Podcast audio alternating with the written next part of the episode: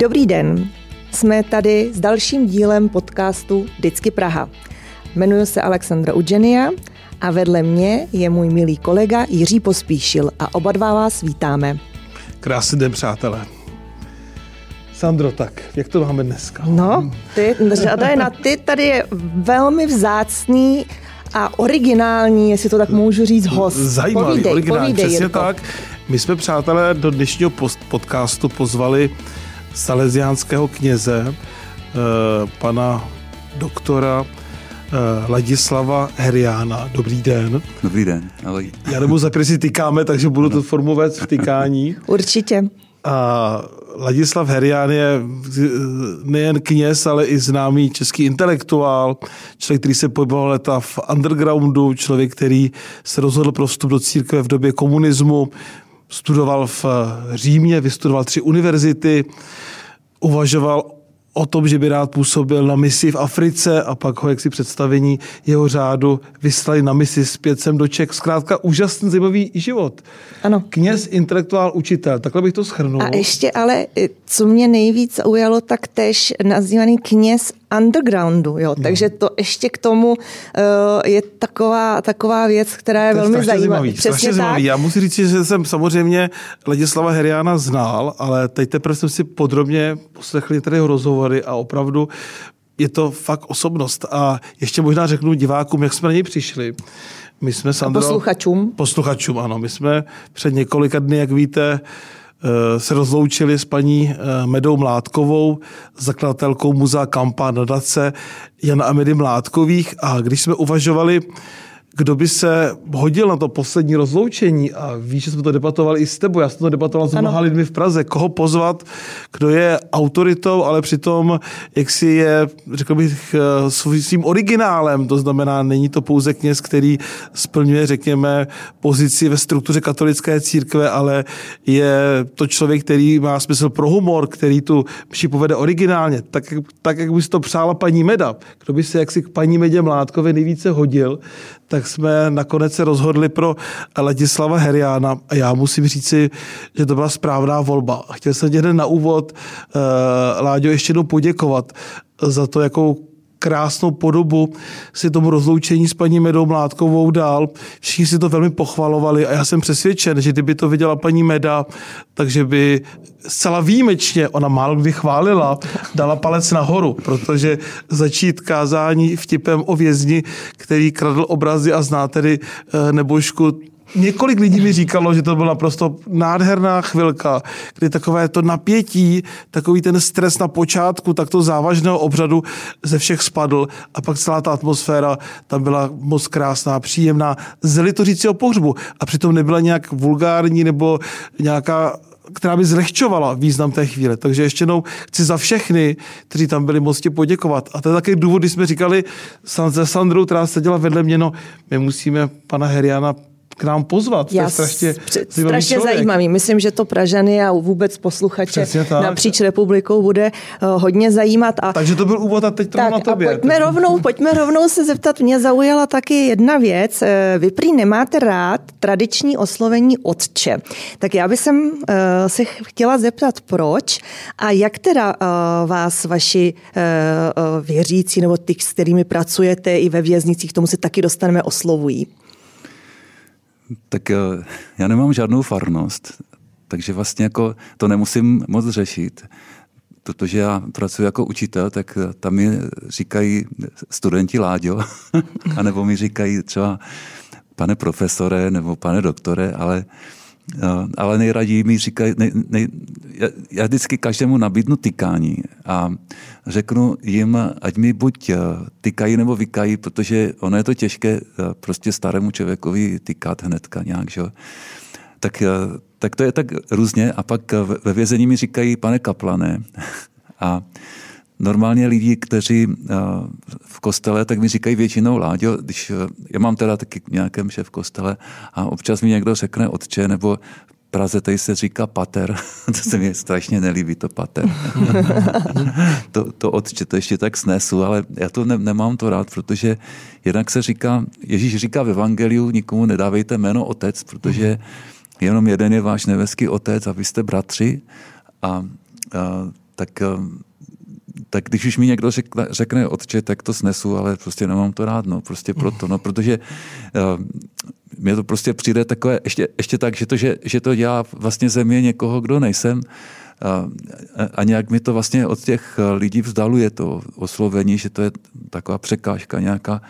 Já jsem se vlastně jako ne, jako vnitřně s tím nestotožnil. I když vím, že třeba mám kolegy kněze, kteří naopak vlastně jim to asi dělá dobře, že jim tak lidi říkají, ale nebo lépe dělá dobře. Jakože jsou s tím stotožněni, uh-huh. ale mhm. se s tím prostě jako neumím stotožnit. Jakože že bych byl takový nějaký, nějaká autorita pro lidi, které někam prostě vede nebo co si no. můžu, pojďme začít od začátku. Kdo by ta poznámka překvapil, říká si starý člověk, já teda tady musím říct si, já když jsem si četl tvůj životopis, já jenom poznámku, no. hned dám slovo, jo.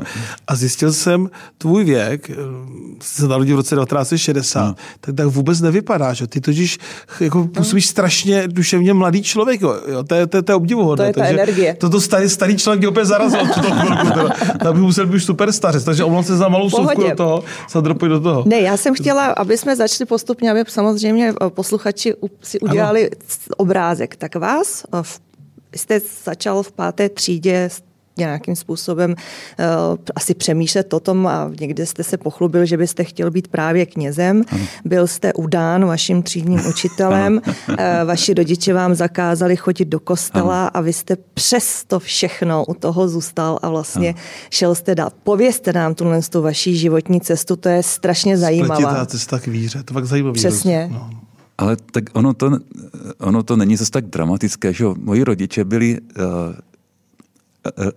oni byli generace, která eh, byla ještě celá pokřtěná. Že? A vlastně a, a oni, oni byli pokřtěni, ale nepraktikovali, byli to katoličtí křesťané a nechodili do kostela, ale ta jejich generace tak svoje děti ještě taky nechala pokřtít, i když oni sami nepraktikovali a jejich děti vlastně tak já jsem prostě z, z té generace, co rodiče mi nechali pokřtít a to, to není tak, jako že by nevěřili v Boha, nebo já nevím, ale prostě mě nechali pokřtít a přihlásili mě k prvnímu svatému přijímání, chodil jsem do náboženství dva, tři roky, že jo? pak mi to zakázali ze strachu, z toho, eh, že se pak nedostanu někam na školu, a, ale dovolili mi chodit dále třeba na faru eh, k panu farářovi, ale nesměl jsem, tak tam chodil tak tajně, že jo? nebo já nevím, nechodil jsem prostě do kostela. No.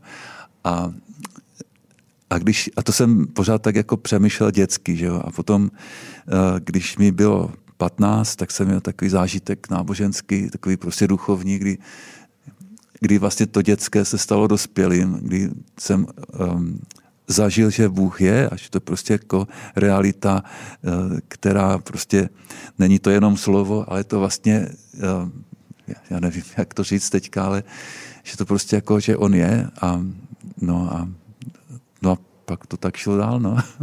Pak to tak šlo dál, to je sice pravda. Nicméně eh, tam je ještě jeden zajímavý moment v, to, v celé té vaší eh, přesně mm, v tom, v tom životě a v té víře vaší, že vy jste vlastně utekl do Rakouska mm. a tam jste vyhledal církevního představitele, který byl ale i e, současně e, e, spolupracovníkem ano. STB a i přesto zrovna tento člověk vás vlastně jako v úvozovkách propašoval, dal vám pas a odvezl vás do Říma. Jak si tohle vysvětlujete, že tento člověk, tuším, že se jmenoval Miller, nebo tak ano, nějak opravte ano, mě, ano. tak on, který udal desítky lidí, tak vám pomohl?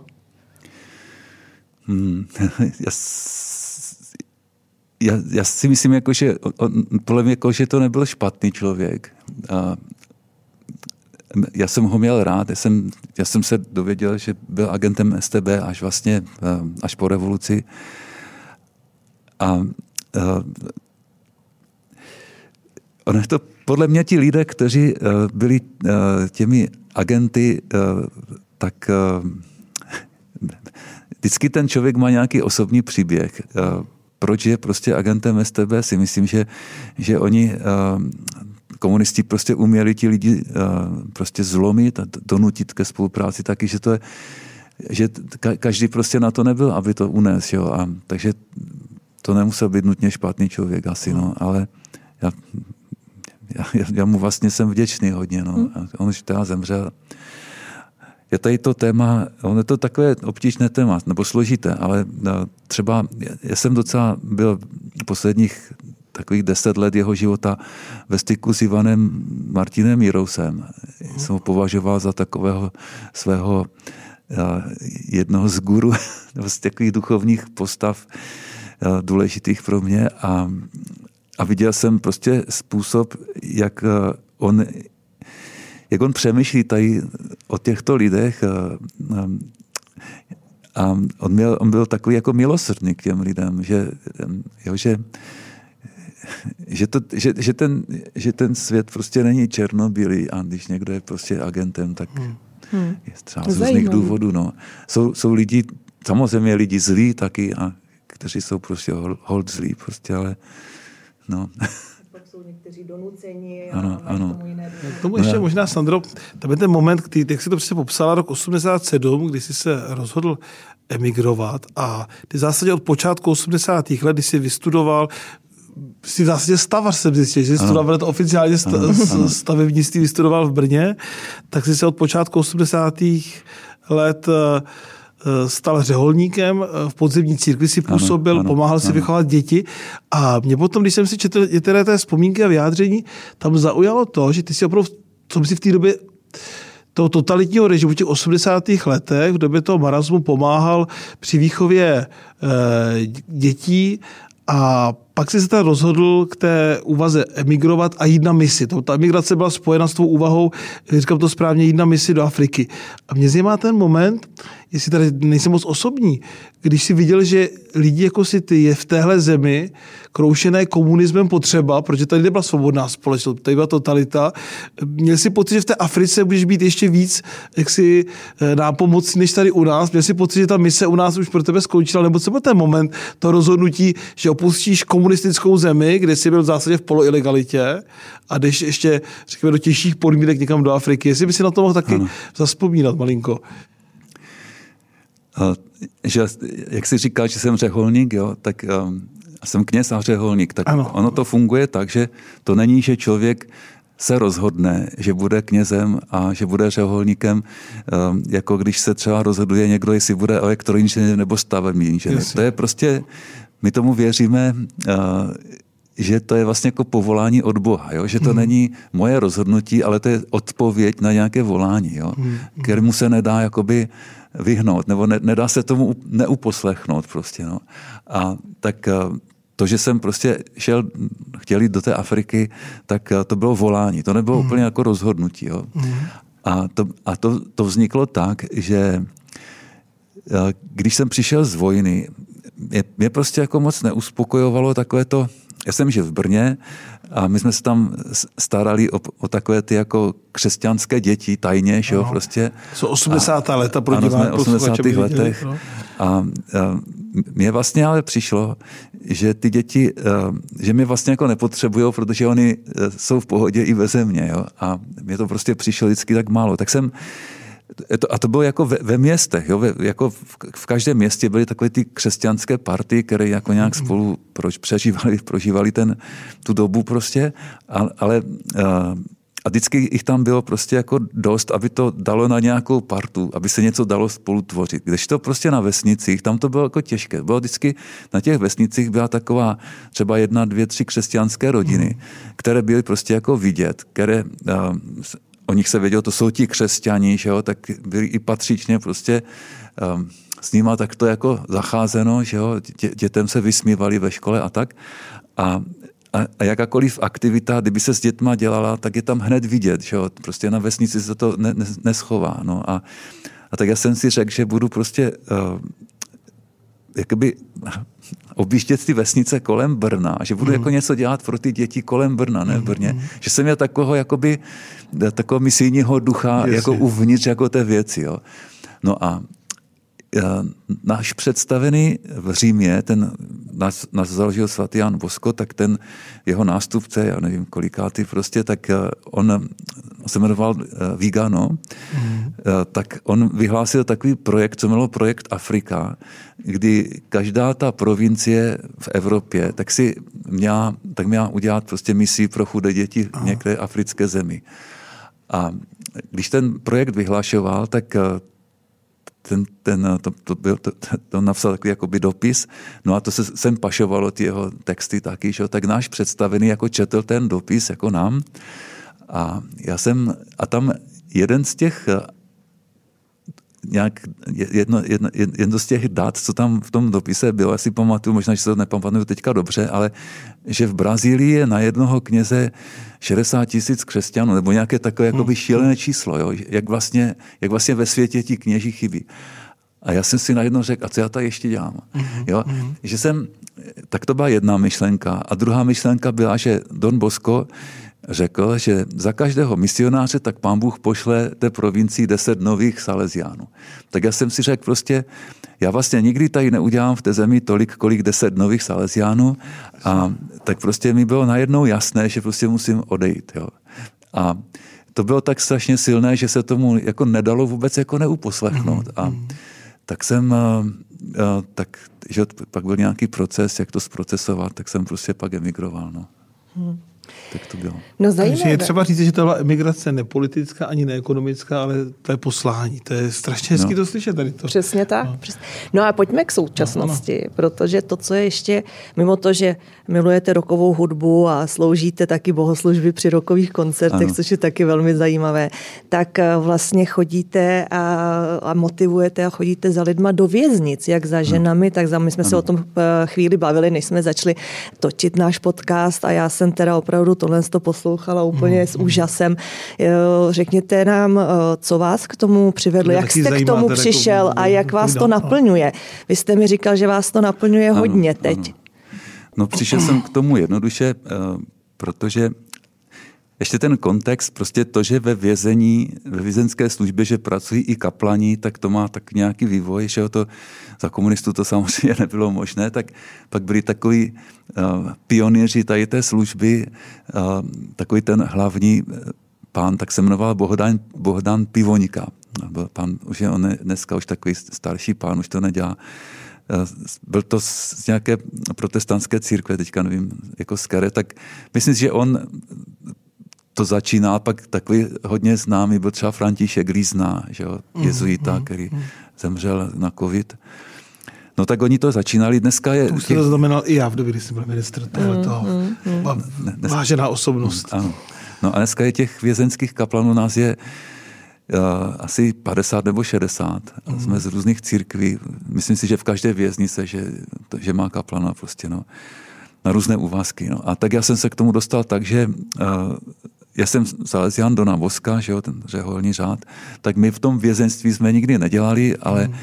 Jeden spolubratr, můj Michal Martinek, tak ten do toho jako šel první a e, pak tam jako za ním tam šel ještě jeden spolubratr, Radek Kuchař, který kterého byl tady v Praze, eh, já jsem s ním byl v komunitě a jeho eh, z Prahy provinciál přeložil do Teplic a takže vlastně vznikla taková potřeba ve věznici, do které on chodil v Ruzini, aby eh, se někdo staral o ty lidi, o které on se tam staral a tak prostě já jsem se o ně začal starat. No. Tak Mě to, to a, strašně no. zajímá, protože se tématu trestu, viny, odpuštění věnoval samozřejmě z toho právnického pohledu. Mm-hmm. U tebe je ta duchovní rovina. Můžeš to trošku třeba popsat, ty jdeš eh, za lidmi, kteří s tebou chtějí hovořit, nebo třeba i nabídneš těm, kteří jsou třeba nevěřící a na první pohled nemají zájem o duchovní službu. Nabízíš eh, to těm lidem, nebo je to jak se říká, na objednávku, jdu za těmi, kteří si mě žádají. Jak to probíhá no. dneska, ten reálný kontakt ve věznici? Tak já si myslím, že to je asi v každé věznici nějak jinak, ale tam, kde já pracuji, tak eh, na Ruziní a ve velkých přílepech, tak na Ruzině je to tak, že eh, když ten vězeň je přijatý do té věznice, tak je mu sděleno, že ve věznici je taky kaplan a že když hmm. bude chtít kaplana, takže se ho může vyžádat. Takže eh, když někdo chce kaplana, tak, eh, tak on, on řekne, když je to ve vazbě, tak řekne tomu dozorci, že chce kaplana a nebo, nebo taky, když už jsou v tom trestu, tak to třeba taky dělá vychovatel, nebo um, že to nahlásí tomu vychovateli. No a ten, ten, ten dozorce to napíše do systému a nám kaplanům prostě se si, si v systému počítačovým objeví, mm-hmm. že mhm. prostě ten a ten chce mluvit s kaplanem. Mm-hmm. Takže mi pak jako, ještě tak bych to řekl, je, to, co jsem teďka popsal, tak to je jako ve vazbě, je vlastně rozdíl mezi těmi vězněnými, co jsou um, ve vazbě a ti, co jsou už odsouzení. Jako no. Tak teďka jsem vlastně popisoval tu vazbu. Jo. A v té vazbě že jo, ti, oni jsou ti lidé zavření, že jo, v těch celách, to, je tam i volná vazba, jakože, že to oddělení, jakože nejsou zavření přímo, ale to je taková menší část, ale většinou jsou zavření jako na těch odděleních, těch celách. Teď, takže já vlastně jako jdu eh, na to oddělení a, a řeknu prostě tomu dozorci, že ten a ten jako chce mm-hmm. mluvit s kaplanem, no a a teďka ten, a tak eh, někdo chce osobně, někdo chce jenom, někdo chce prostě nějakou společnou aktivitu, ono to je jako různé, tak, eh, tak prostě si ty lidi prostě z těch cel vezmu a teďka jdeme do kaple mm. nebo na kulturní místnost a, a ta kaple to je vlastně taky jedna celá, která je ale vlastně vyzdobená jako kaple. Mm. No a, no a teď eh, ten program, který tam máme, tak je povídáme si, zpíváme, nebo se i modlíme a, a, a když někdo chce mluvit osobně, tak chce řešit třeba nějaký prostě problém, tak mm. to je, je to hodně různé. V podstatě, abych to tak popsal, že těm lidem v té vazbě, že dělám vrbu. Mm. A, a, no a pak, když ten člověk je už odsouzený v tom trestu, tak vlastně jemu se věnují um, různí zaměstnanci uh, a ten člověk uh, se účastní různých aktivit a ten kaplan je jedna vlastně jako z těch aktivit, mm. kterých se ten člověk uh, účastní, nebo může účastnit teda, to se jmenuje program zacházení. Uh, že jo, tak tam můžou mít třeba, nevím, výuku angličtiny nebo třeba taky kaplana. Že jo? To je hmm. prostě, kdo, kdo má jaký zájem a smyslem toho programu zacházení je vlastně tomu vězňovi uh, se pomoct, aby prostě jako se tam spravil v tom vězení. to je, že jo, to, tak, to, takže vlastně tak to je jiný typ práce v ten program zacházení. No. Tak, tak já mám program zacházení, že máme prostě katolickou mši uh, normální a a je to v nějakém rámci, že se ještě u toho povídáme a tak. No a v tom ženském vězení, tak tam je to tak, že uh, tam já prostě přijdu k tomu katru a oni už jako vědí, jako ty ženské, že jsem kaplán, tak já přijdu a prostě řeknu kaplán, no a teďka některé chtějí se mnou mluvit osobně a mm-hmm. některé chtějí aktivitu s kaplanem, takže uh, to je vlastně taky program zacházení, no. Tak je, je to také podobné, ale um, ta No ta myšlenka je podobná, akorát to, jak se to uskutečňuje, tak se to trošičku liší věznice od věznice. No. Hmm. Můžu to ještě jedno téma? Určitě, Promiň, určitě. že to, že to ne, ne, jako, jako, zajímá jako právníka. Eh, když si tou vrbou, což si myslím, že asi ta hlavní náplň, pokud ti lidé jsou třeba vysloveně věřící a nechtějí jenom jakoby eh, s tebou se modlit, jak si to hodně takzvaně pustíš k tě tělu, když eh, přemýšlíš o jejich trestné činnosti, o jejich vině, o jejich trestu, o případném odpuštění. Jak na ně nahlížíš? Já nevím, třeba jestli tak to je třeba rozmluváš z vrahy, nebo s lidmi to třeba spáchají násilnou trestnou činnost. Ano. Na dětech, na ženách. Ano. Ano. Je to i pro tebe jako zátěž, nebo jak máš pocit, protože nevěřím tomu, že takovéto hovory neovlivní to samotného kněze. Ano, ano. Jak to třeba ano. s odstupem vnímáš? Jestli mohu ještě tenhle trošku filozofický dotaz. No, určitě. Já, já, já na to odpovím. Byl jeden policajní vyšetřovatel, který se stal knězem. Po 15, 15 let dělal hmm. policajta a pak šel dělat kněze. A někdo mu říkal, vy byste byl ta ideální vězenský kaplan. A, a on říkal, nebyl, protože já vidím ty oběti. A já bych viděl vždycky tu oběť prostě. A já teda ale vlastně mám tu výhodu, že, že já nevidím tu oběť. Mm-hmm. Protože každý ten odsouzený tak má prostě za sebou nějakou oběť. A já vlastně k tomu člověku přistupuju díky tomu vlastně jako bez předsudku a já ho vidím spíš jako člověka, který potřebuje pomoct který hmm. vlastně eh, v tom vězení trpí, protože to je jako, jako velká zátěž jo, na člověka tak já vlastně mu přicházím pomoct nebo ulevit v tom utrpení. A teď já vlastně pořádně nevím, co ten člověk udělal. Jo. Já, jako do, pokud mi to on sám neřekne, tak já to prostě jako nevím. Já třeba se můžu podívat do toho systému, jaký má paragraf, tak tam je třeba, já nevím, vražda nebo loupež hmm. nebo tak, hmm. ale já vlastně se neptám, jako jeho se neptám, co udělal a nebo jak to udělal.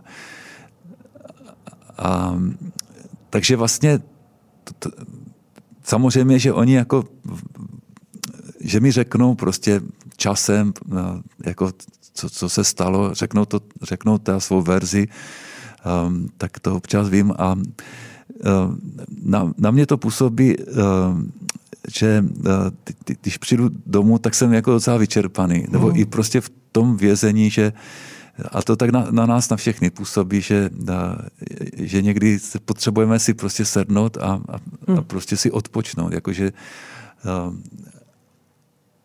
ale paradoxně zase tam mše, když mám jako s těmi vězní mší, tak to mě docela nabíjí, protože ten způsob, jak oni to prožívají, tak je takový strašně silný. A hmm. tak to je třeba zase po, hodně, no, nabíjí mě to zase, no.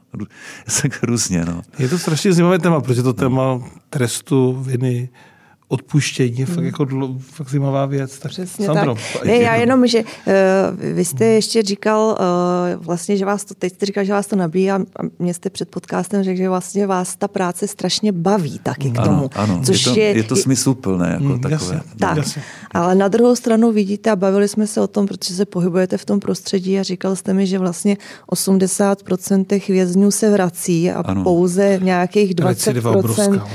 Přesně tak. Mm. Jak vy to vnímáte, tenhle ten moment? A říkal jste, že to pochází vlastně, že když člověk prostě se narodí do nějakého prostředí, no řekněte to vašimi slovy, to bylo tak krásné, jak jste mi to no. vysvětlil. No, no jakože... Uh že když prostě člověk chce žít v té společnosti a v ní nějak jakoby se uživit a v ní obstát, tak potřebuje vlastně podle mě nějaký takový dobrý start. Potřebuje se narodit rodičům, kteří se o něho dobře starají a kteří ho vlastně tou péčí, jak se o něho starají, tak ho vlastně vybaví e, k tomu, aby mohl v té společnosti normálně fungovat.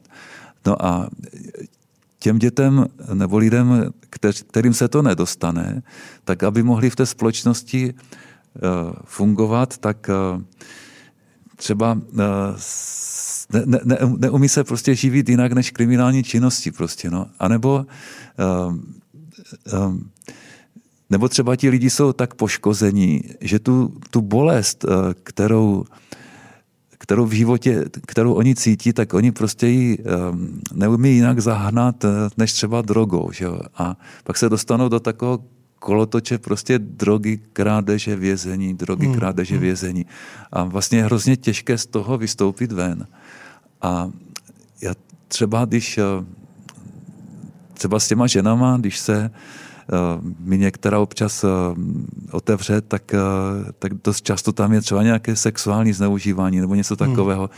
kdy ta žena pak cítí takovou bolest, že pak se chytne nějaké party prostě a, a třeba od, už jako ve, ve školním věku už prostě začne brát drogy a, a to, to se z toho je, jde těžko vymanit. No. A, a vlastně a oni většinou ti lidi, i ti recidivisté, tak oni jako nejsou, Některé jsou takové typy, kteří si na to zvykli a prostě tak jsou zase ve vězení, no tak oni říkají eh, zavřít, hm, zavřít mohou, pustit musí, jo? to je jako jejich takové hmm. heslo prostě, no takže to tam nějak jako přežijou. A, ale vlastně většinou ti lidi jsou, i ti recidivisti nejsou šťastní, že jsou ve vězení. Jako, hmm. Aspoň ti, co se, ke kterým se dostanu, že, že zase tady jsem prostě a, a, a oni mají třeba takové, uh, že každý člověk má nějaké uh, vazby, že mají třeba, že ti muži mají ženy nebo děti, že a teď jsou od toho všeho odloučení, tak je to hmm. jako těžké pro ty lidi prostě, no. A, ty vazby a, zanikají no, postupně, no, že jo, no, ty, ty rodiny. Hmm, no. No. no a ještě, ještě jednou jednu věc, Povídej, protože my jsme se o tom, určitě, určitě protože ještě jedna, uh, vaš, to, to, co jste řekl, mě naprosto nadchlo, je v tom strašná pravda. My jsme se bavili před, uh, před chvíli i o lidech právě bez domova, právě o tom, jak i v tom vězení, i lidé bez domova jsou bez těch vazeb a Ano, celkově. ano. A vy jste řekl krásnou větu, že je eh, těžké žít, když nemáte pro koho. Ano, ano. V- Rozveďte to trošku, to je tak krásné. To, to, v tom je taková pravda, když se člověk nad tím zamyslí. A já jsem se do dneška, to mi, kolik mi je, tak takhle jsem k tomu nepřistupovala. Teď let, kterou vě, věci najednou začínám, jak vy říkáte, Ne- chápat. Nebýt zbytečným člověkem. Přesně. A mít pro koho žít. Ano, ano, no. No ti bezdomovci, že, že to tak právě mají, no, že nemají pro koho žít. No. Oni třeba, uh, oni třeba mají, uh, protože já trošku taky uh, občas se k tomu dostanu, uh, protože spolupracuju trochu se sestrama matky Terezy, které se o ně starají. A takže vím, že oni, Oni třeba mají někde nějakou rodinu, ale oni vlastně, ta, ta rodina se, se jich eh, zřekla nebo s nima ne, nekomunikuje a teď ti lidi, oni se sami, oni se třeba stydí, jakože tak dopadli, že jo, a oni už nemají jakoby energii vlastně se nějak snažit, že jo, oni už ten život musí jenom dožít, jako no. Mi to přijde prostě, Hmm. jako no. Ale to teď, teďka jsem to asi hodně ze všeobecně, protože um, asi zase je to jako nějak člověk od člověka, ale obecně si myslím, že ten největší problém těch lidí je opravdu, že nemají proč žít, jako no, pro koho žít. Smysl života. No je, tady si můžu, jak to poslouchám to téma, já myslím, to vězeňství mě od počátku také hodně zajímalo. Mohu ještě jeden dotaz k tomu, k tomu tématu. Eh, Stane se ti, že k nějakému vězni, vězenkyni si vytvoříš nějakou jakoby větší lidskou vazbu a třeba sleduješ ho i po té, co vyjde z vězení. Ano. A, a nebo je to, držíš si ten profesionální odstup. Máš třeba někoho, s kým se do dneška stýkáš, Mám, komu si ano. pomohl vězení. To mě jako Ano. zajímá, kde je ta míra eh, jakoby té profesionální roviny, anebo kdy, protože jsi člověk velmi silný emocionálně, tak, tak v tu chvíli třeba v určitou chvíli tam vnímáš vazbu a ty, lidi- ty lidi sleduješ i následně, protože ono, jedna věc je to vězení a ještě tomu dám to B, ono potom zvládnout ten přechod z vězení do No, reálného života, života, je přesně. taky strašně Ano, velký ano, problém a ano, plný ano. překážek a často tíhle to nezvládnou. Oni třeba vyjdou ven s úvahou, budu sekat latinu, když to řeknu, ale ta společnost jim to fakticky moc jak si neumožňuje. No. Ano. No, jako jsem s těma, co vyjdou, tak eh, ne ze všema, ale prostě jsem s pár s těma chlapama eh, ve styku.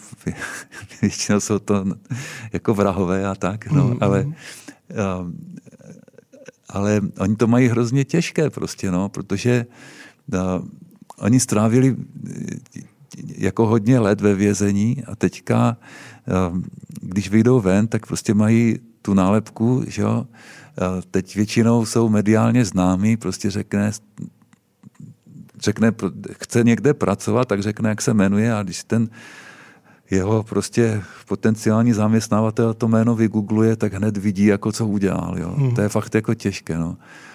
A teďka, eh, když vyjdou, tak oni většinou mají taky dluhy, protože hmm. většinou, když Ano, někoho, to je velký problém. někoho zabijou, tak pak vězení. jsou odsouzeni k odnětí trestu svobody, ale ještě k nějaké pokutě. A to je třeba, já nevím, 700-800 tisíc. Jo. A teď ten člověk jako vyjde z toho vězení, uh, nikdo ho nechce zaměstnat a má platit prostě takové dluhy, tak on se těžko začíná znovu prostě. No. Tak, tak, uh, a, a, tak se snažím vlastně no, uh, těm lidem některým aspoň pomoct, že no, Já děkuji, že to říkáš. Jo. Teď se pohled bývalého ministra trošku. To je přesně problém eh, českého systému, že my neumíme s těmi lidmi po propuštění z vězení pracovat. Hmm. A ono to není ani populární, protože pořád u nás je ta atmosféra, něco jednou spáchal, tak jako to stigma má mít do konce života. Tak ti i děkuju, že to takhle tady říkáš, protože eh, ty země, kde je malá recidiva, největší třeba severní státy, Norsko a tak dále, tak mají opravdu připravené systémy a programy, jak těm lidem po té, co si odpíkají ten trest, mm-hmm. jak jim pomoci a začlenit je zpátky do společnosti. Mm-hmm. Tak u nás to děláš ty. Tak ne, tak, ona, tak. Ale jsou i různé organizace, Ano, které se jsou, jako ano. o to stará, nebo se o to snaží. No. Ale tam třeba v Norsku teďka uh, ti moji kolegové, vlastně Mhm. uh, někteří na, naruzení, tak byli v rámci nějakého projektu, tak byli na 14 dní v Norsku, tak mm-hmm. právě jak to tam vypadá. Tam jsou Takový ten hlavní rozdíl mezi Českem a Norskem je, že jsou tam prostě malinké věznice. Mm-hmm. A že se vlastně s těma lidma tam jako daleko víc pracuje už, už tím, že jsou jako že jsou ty věznice malé, že u nás mm. jsou to takové jako kolosy trochu. No. no, tak když jste mi říkal teď, to eh, když jsme se o tom, tak, taky, ale když jsme se o tom bavili, říkáte malé věznice, ono to málo hmm. malé věznice, takže přesně nestýkají se tam zase s těmi ostatními, ano. který na ně mají špatný, nebo je jich tam míň a tak dále, se s těma lidma lépe pracovat, protože je to menší komunita ano, a tak ano. dále. No ale pak, když na, jste říkal, že jsou tady věznice, kde ještě furt máme 12 žen v jedné celé nebo ano. místnosti, jak to nazveme, tak to si myslím, že je přesně opak toho, jak by se k tomu mělo hmm. přistupovat. A hmm. možná by se celá naše společnost měla nad tím systémem zamyslet, protože nás to stojí ohromné peníze potom všechny eh, a možná by se to dalo dělat mnohem lépe a ty lidi by mohli být potom přínosem i pro tu společnost, eh, hmm. protože 12 lidí na celé, to je opravdu, jak jste říkal, hodně, hodně no. že ano. No.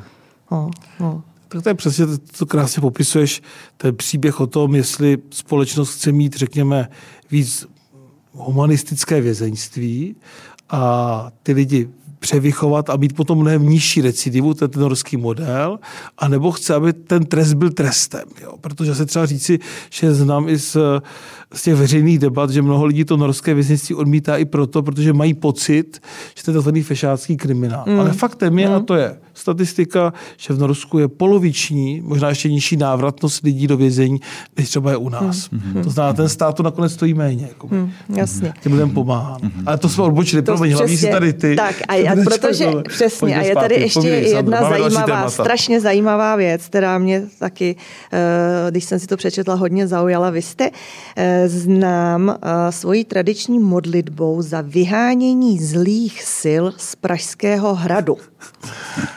Jdeme tak. na politiku, jdeme jo trochu. Ne, to není politi- politika, tak to, to, ale já se teda ptám, jak jste s tou modlitbou začal, jak ta modlitba vypadá? Popište nám to trošku, co ne, vás to je, toho vedlo. To je taková recese to je novinářská recese. Není moc účinná teda vzhledem no, tomu no, no, té situaci. ne, to je, to je totiž tak, že uh, Petr Placák, to je takový známý český historik, aktivista, ano. tak uh, on organizuje Monarchista. monarchistický ano. pochod na Tři krále, vždycky Tři králově monarchistický pochod. A to se jde vždycky od svatého Václava, od Václava na, na Václaváku, že jo, se jde pochod až před Pražský hrad. A tam o tom, potom on přečte takový projev, kdy jako propůjčuje prezidentovi vlastně na další rok, jako ten, když už teda se tam nastěhoval, tak mu ten hrad teda propůjčuje. A je to vždycky taková vlastně jako v podstatě politická řeč a je, je to trochu, jako celý ten pochod, je, je, jako já jsem se ho ptal, jestli je to myslí vážně, nebo jestli je to prostě vtip. A on říkal, no jako, že obojí dvojí prostě, jako no. A No a i ten projev po tom, co má, tak eh, vždycky tak nějak jako glosuje tu momentální situaci politickou ve společnosti a, a zároveň eh, je to tak, takové trochu jako nadlehčené. No. A, a do toho patří i to, že eh, jednou mi prostě řekli, ať se pomodlím, tak já jsem se pomodlil odčenáš, ale vlastně jsem se ho pomodlil latinsky. A nebo jsem to možná i zpíval latinské, už teďka nevím, no. No, latinsky jsem to zpíval, no a teď tam, uh, tam byl Láďa Čumba, který vlastně ten pochod tak jakoby animuje, když se jde, tak má tlampáč a prostě to říká tak, eh, tak on to tak jako, on, on to tak pojmenoval, že to je jako modlitba za vyhánění zlých duchů z hradu. jako, jak, to, jako, jako, jak to znělo latinsky, že jo, tak to je takové tajemné trochu a tak, tak to tak, on, on, myslím si, že on to tak jako prostě nějak pojmenoval a, a někdo to pak napsal eh, na, na, na internet a to už potom žije ten výrok svým vlastním životem. No. Tak, jasně, tak to funguje. Jasně. Prostě, tak aspoň no. to máme vysvětlené, jak to, řekl, jak to přesně nastalo. A když už jsme u toho, ty jsi se taky chtěl ne, zeptat, tak mě to protože, zajímá, protože, monarch, protože monarchismus je téma mě třeba jako blízké, s jakou nadsázkou. Mně se líbí, jak ty to jako podáš jako v, té, v té recesi. Jo. To, to, je hmm. strašně jako, že to, to, to, to mě je strašně blízký. Protože a... pan Ladislav je taky monarchista, no právě, aby jsme to řekli posluchačům. Musíme, musíme taky tak. položit aspoň jednu politickou otázku. Máme komunální volby a my máme v programu návrat pomník, pomníku, pomník, ano. pomníku generála Radeckého. Co tomu říkáš? Je to správné já, rozhodnutí nebo ne? Vrátit Radeckého pomník na malostelecké náměstí? Já, já tomu rozumím. Já, já, já totiž ne, já tu historii totiž neznám. Že jo? Já, jo, vlastně, já to takovou nečilou otázku. Já, já, já vím, že se vždycky, no. když, tam, tam na té, když, když jdeme přes to malostranské náměstí, tak tam vždycky zpíváme ten Radec, se tam hraje ten Radeckého pochod. Jasně. Prostě. Mm-hmm. A, a, protože tam vždycky jde dechovka, vždycky, že jo, tak tam hraje ten pochod. A já vlastně, abych mohl na tu otázku odpovědět, tak já bych potřeboval vědět, kdo to byl ten Radecký a proč tam jako měl pomník a teď tam není, já to prostě neznám. Tak to uděláme v příštím díle, já poskytnu materiály všechny a... Přesně Dobrý. tak a, a pobavíme se o tom, ale to, to, co jsem tady já eh, naznačila už předtím a ostatně tak jako tak v to tričko, které máte na sobě a tak dále, tak ukazuje na to, že jste velký fanoušek rokové hudby. Hmm. A dokonce na těch rokových koncertech někdy sloužíte bohoslužby. Jak ty lidi eh, na to reagují? No, že rok a bohoslužba to je něco, co... Ono, ono je to, ne, není vlastně na koncertech, ale na festivalech. Mm-hmm. Že on, a, nebo na festivalech. Tak uh, úplně to začalo uh, tím, že eh, jak jsou ty undergroundové festivaly, tak, mm-hmm. tak eh, že já když jsem se dostal mezi ty lidi, tak eh, já jsem tam nešel s nějakým úmyslem tam působit jako kněz, já jsem, mě jenom prostě se to líbilo, prostě ten duchovní náboj, co to mělo a, a líbila se mi tam muzika, ta kultura s tím spojená, že jo, prostě ty texty, co, co kolem toho byly. No a, no a teď jedno mi Martin Jiroz řekl, tak tak když si kněz, tak udělej mši. A tak já bych si neodvažoval sám od sebe žádnou mši dělat, že Martin byl prostě katolík. Tak na tom jednom festivalu, to si pamatuju, to, to bylo Hrubšice u, zapomenu, u Ivan, Ivan Ivančic? Hrubšice se to jmenovalo, jo. taková vesnička, kde končila už prostě silnice. Všichni víme, kde jsou Hrubčice, že jo? To nebudeme řešit. Bylo to v Hrubčicích zkrátka. Tak tam byl, tam byl ten festival, že jo? Tak, tak, na, tak na tom festivalu uh, on byl On byl vlastně jako pátek, sobota, nedělí se přespalo, jelo se domů, ale vlastně byla neděle, že jo, tak, tak prostě tak udělej mší, když si faráš, že jo, tak jsem udělal mší. A tím to vlastně nějak jako začalo, že jsem potom začal dělat na těch undergroundových festivalech vždycky mší. A, um, a Martin Věchet, který dělal prostě ten festival Trutnov, tak, uh, tak prostě uh, tak chtěl, abych udělal prostě nějakou bohoslužbu na tom festivalu Trutnov, jo? Mm-hmm. A tak uh, to byl už, už velký festival, že jo? Tak, uh, a nejdřív to tam bylo jenom v neděli, um, lidi to brali jako, někteří byli rádi, někteří nebyli rádi, že jo.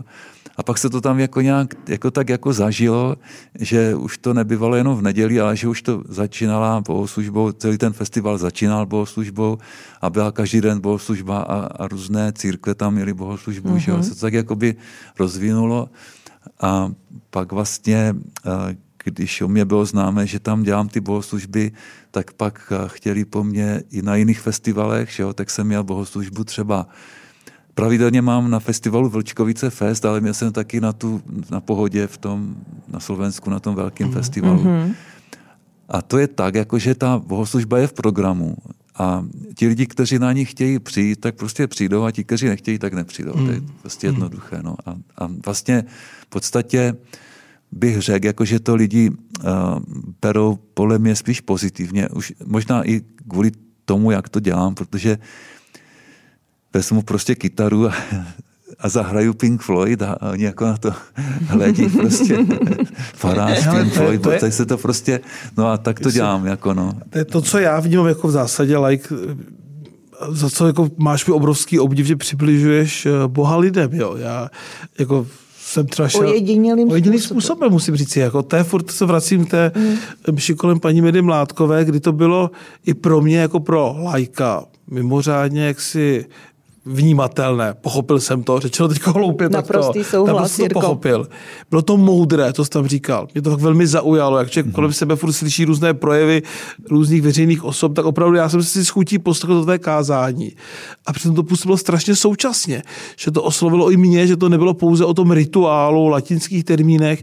A já jsem si odnesl z tvého kázání opravdu něco, co mě jako duševně jako ovlivnilo. A klobouk dolů, že zvládnout mši na rokovém festivalu a zaujmout ty lidi, to už jako je opravdu jako velké umění a velké Ale... nadání a dar od Boha, tak to na lidi působí, když to takto řeknu. Jako já si myslím, že my jsme prostě lidi všichni stejní, jo? a že máme jako, jako když, když přijdu k doktorovi a, a bolí mě zuby, tak mě prostě ty zuby bolí stejně jako prostě kohokoliv, kdo přijde a bolí ho zuby. Že jo? Tak, no a já si myslím, že ty duchovní, my jsme prostě, každý člověk je duchovní bytost a když vlastně já, já o tom mluvím, tak podle mě to mají všichni stejně. Tak já, já vlastně jako na tom festivalu nebo v tom kostele nebo ve škole já mluvím pořád stejně, protože podle mě jsme všichni stejní. Jako no. A to je celé prostě. No. To, je krásný. Tak Sandro, kolik máme času? To je krásný. jak jsme na eh, tom? Ještě, tak Povídej tohle ještě. to bylo skoro závěr, ale téměř, pro no. téměř závěr. No. Krásně řečeno. Krásně řečeno a tak. pojďte nám dát ještě přesně něco, něco ještě trošku. Um, Já ještě říká jeden dotaz, se... ještě mám, jeden dotaz. No, Můžu ještě můžeš. a pak dáš ten závěr. Jo.